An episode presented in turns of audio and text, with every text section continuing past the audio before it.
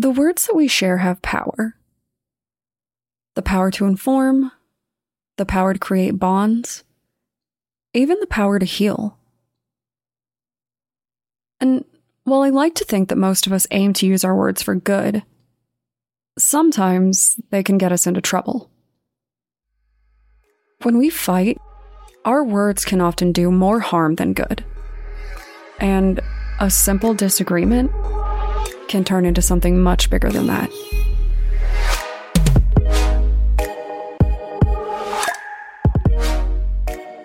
My name is Brienne, and I'm the host and creator of Among the Dirt and Trees, a show where we explore true crime cases that occur out in nature. In today's episode, we're going to discuss a natural space that has been modified by humans with humans. The location is a cemetery, Highgate Cemetery, and today we're going to talk about how a 1970 rivalry between two magicians led to a mob storming the cemetery in search of a vampire. And no, I swear to all of you, I am not making this up. This is your friendly reminder that breaking past a police barricade to desecrate graves is, in fact, a crime.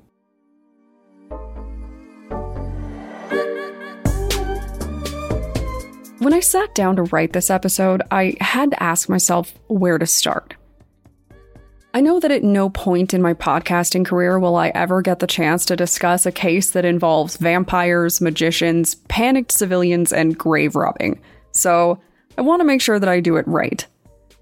But ultimately, I decided that the best place to start was with the teen girls who first took Highgate Cemetery from a local legend to a more publicized legend. The year was 1967, and two teen girls were making their way home. Along the way, they passed by Highgate Cemetery, and as they walked by, they claimed to see a most disturbing sight. The dead were crawling out of their graves. The locals in the area were, I'm sure, fairly split. Some believed that the girls were confused or just looking for attention, Others believe that there was something evil happening in the creepy old cemetery. I mean, it is a cemetery, right? People get freaked out by cemeteries in general, and I have to assume that this was worse in an age where local lore was the closest that you could get to a Twitter trend. More rumors came up. Little murmurs whispering about the undead that carried on for literal years. By 1970, the stories surrounding Highgate Cemetery had taken on a life of their own. And then something unusual happened. Animals started showing up with their throats slit, and the rumors started that they were drained of blood. Obviously, this was not well received.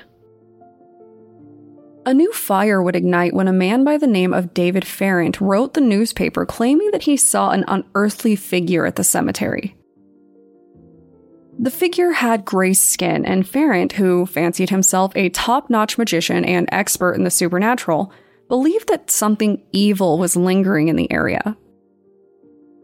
And he wasn't alone.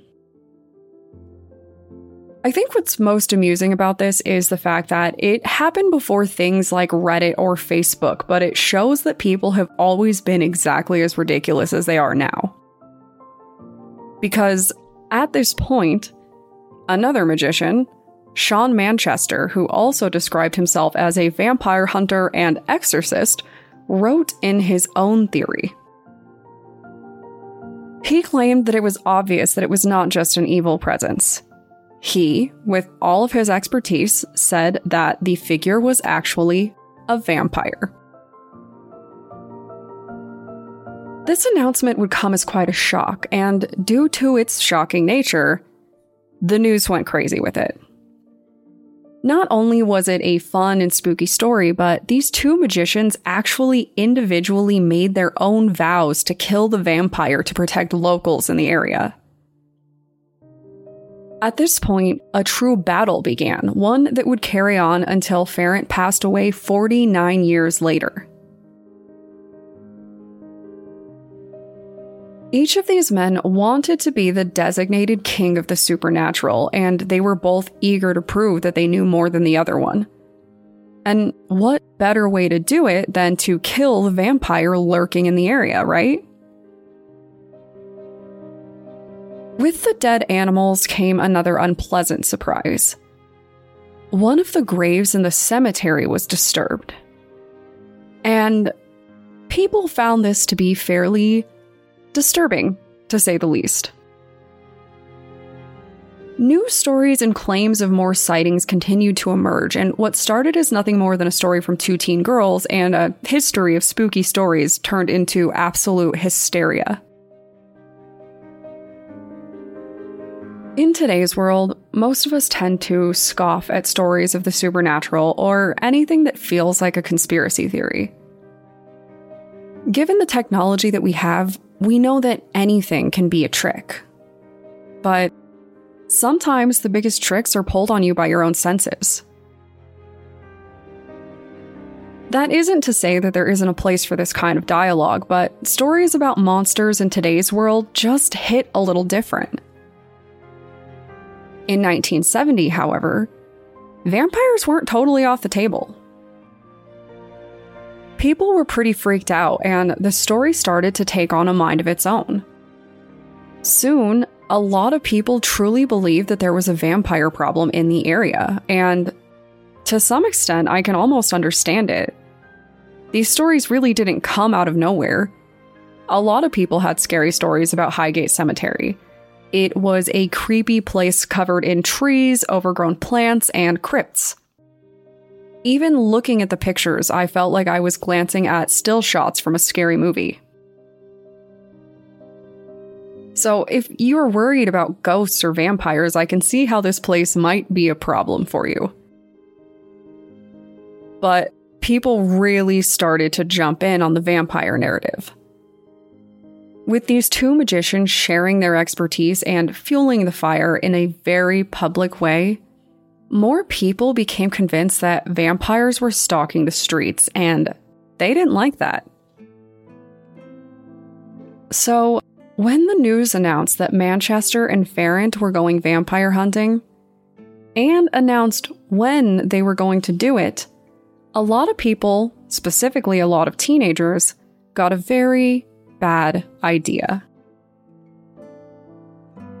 On TV, they announced that the two hunters would go out to destroy the vampire the next day. The date of this scheduled hunt, which is just hilariously performative, was February 14th. I guess they hoped the vampire didn't watch TV or something. So, yeah, these two guys decided to go hunting for vampires on Valentine's Day you know, to celebrate love, I guess. But there was just one problem.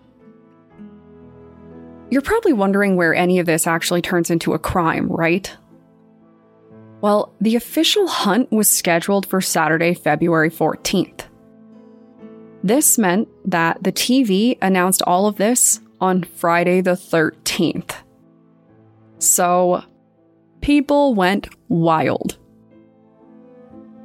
So many people were so appalled by the vampire in their midst that hordes of people rallied and literally charged the cemetery. Police tried to make a barrier to keep people out, understanding that they were a little worked up, but it didn't matter, and more importantly, it didn't work. Dozens of people shoved past them to break into the cemetery, and it was during this time that all kinds of crimes were committed. The people that stormed this cemetery were convinced that one of the corpses in the area was responsible. They believed that one of the people buried there was, in fact, a vampire. But since these were average people and not highly trained vampire hunters, they didn't know which corpse was responsible for these crimes. And at this point, I'm thinking that all of this seems a little extreme and unfair to the vampire in this situation. You know, if we run with the story. Clearly, this vampire was an Edward Cullen situation, right? Sure, they found animals drained of blood, but there weren't any stories about humans getting attacked or drained of blood. So, this vampire seems like they were being as courteous as possible, if you ask me, but these people did not care. They were out for blood or blood drinkers, I guess. They absolutely destroyed the cemetery, driving stakes through the hearts of corpses, desecrating graves, and in some cases, stealing and moving entire bodies. It was a madhouse. People were just waging war on these lifeless corpses. And as funny as this situation might sound to us now, it's important to remember that this really did happen. Actual graves were disturbed. Real people, real loved ones were ripped out of their graves and their bodies were harmed. And as laughable as a vampire hunting craze might seem, these very real actions weren't funny. I can't imagine how devastating it must have been for those families to walk in and learn that someone had physically assaulted or possibly even stolen a loved one's body.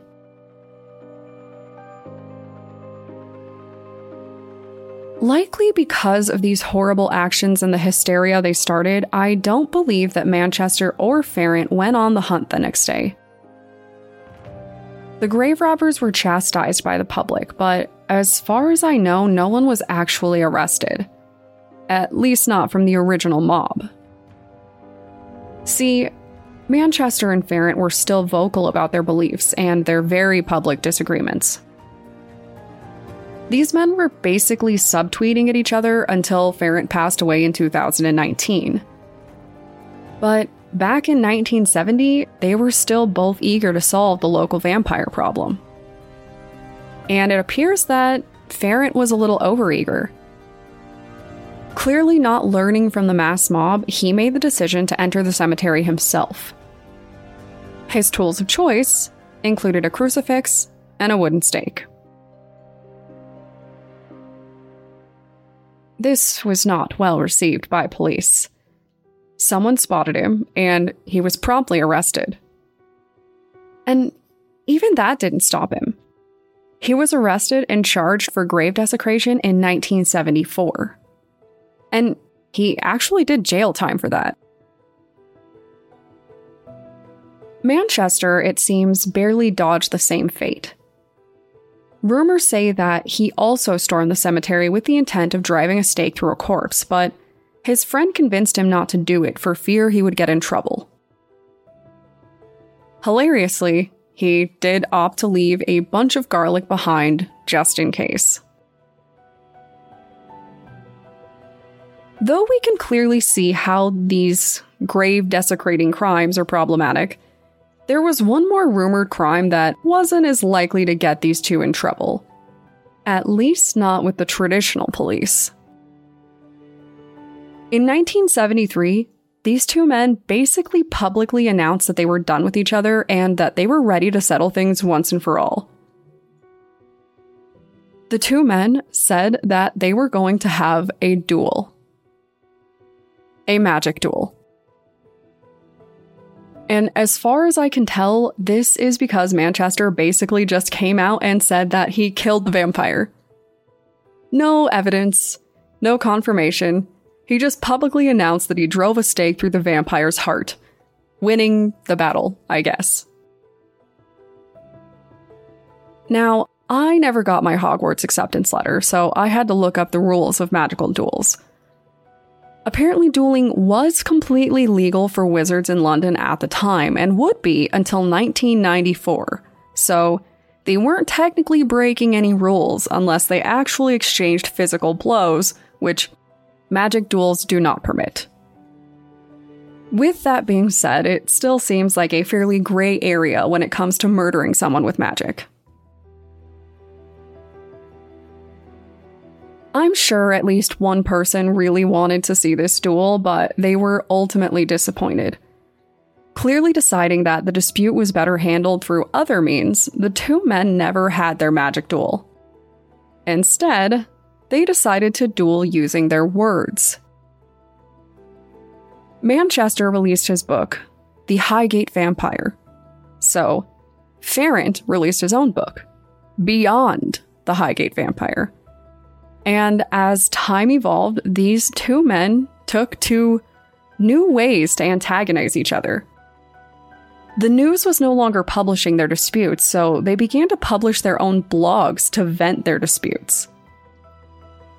At this point, there is nothing illegal about publicly fighting online with an enemy magician.